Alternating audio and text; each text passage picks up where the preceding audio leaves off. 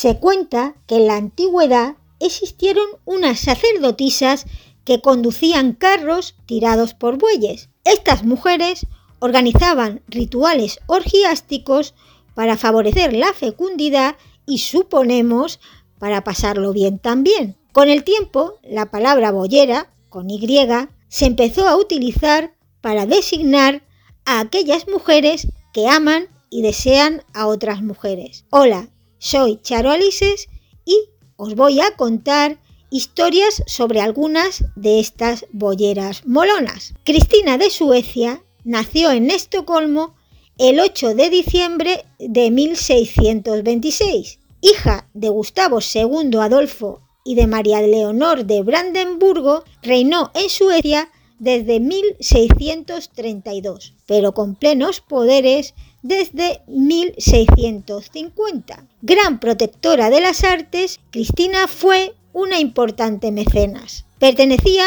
a la dinastía real de los Basa, iniciada en 1521. Su madre procedía de la dinastía alemana de los Hohenzollern. El nacimiento de Cristina parece que no fue bien recibido por su madre, quien deseaba darle a Gustavo II Adolfo un heredero varón que siguiera sus pasos. Sin embargo, el rey aceptó de buen grado a su hija y en 1627 la confirmó como su heredera. Gustavo Adolfo estaba muy apegado a Cristina y ésta profesaba a su padre una gran admiración. Al morir el rey de forma prematura, Cristina se convirtió en reina de Suecia antes de cumplir los seis años, quedando bajo la regencia del canciller Oxentierna. El canciller cumplió con los deseos del rey, tomó a Cristina bajo su protección y comenzó a preparar su educación de forma metódica. Por razones de Estado,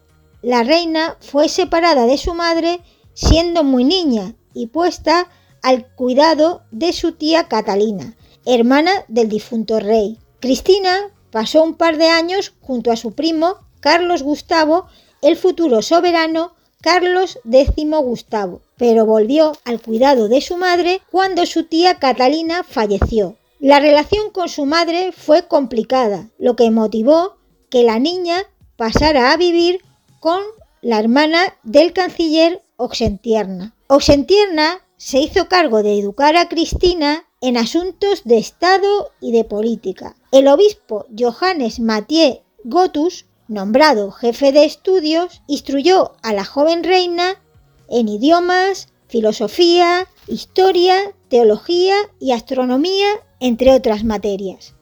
Mathieu dejó testimonio de la gran facilidad para el aprendizaje y la enorme sed de conocimientos que mostraba Cristina. La asignatura preferida de la soberana eran los idiomas que siguió aprendiendo a lo largo de su vida. Cristina poseía un temperamento fuerte, inquieto y vivaz, así como una gran energía física. Los llamados quehaceres femeninos no le atraían, tampoco los lujos, las joyas o ropajes. Prefería vestir ropas simples y cómodas y especialmente indumentaria considerada masculina en aquella época.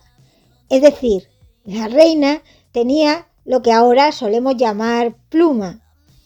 Mostraba gran destreza en deportes como la equitación, la caza y la esgrima.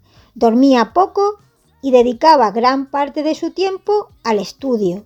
Dotada de una inteligencia viva y una cultura humanista, fue una reina brillante en la política, pero descuidada en asuntos de Estado, lo que causó insatisfacción entre el pueblo sueco. Cristina convirtió Suecia en uno de los reinos más cultos y refinados de Europa, hasta el punto que Estocolmo fue apodada la Atenas del Norte. Yo recuerdo cuando estudiaba filosofía en el colegio que al hablar de Descartes, nuestro profesor nos comentó, a Descartes lo mató la reina Cristina de Suecia. Qué fuerte esa afirmación, ¿no? Bueno, no es que Cristina de Suecia asesinara a Descartes, sino que la reina sueca, como gran amante de la filosofía, quería escuchar en directo las enseñanzas del gran filósofo, así que lo llamó a la corte. Descartes no pudo superar las bajas temperaturas del reino vikingo y falleció de una neumonía. Cristina siempre se mostró reticente a casarse. Nadie lo podía saber. Cuando el Senado la instó a contraer matrimonio en 1649, ella respondió, el matrimonio implica una sujeción a la que no me siento capaz de someterme y no puedo predecir cuándo podré superar esa repugnancia. Vamos, que no me caso porque no me sale de mi regia corona. La reina mantuvo una relación sentimental con Eva Sparre, una dama de la corte famosa por su belleza.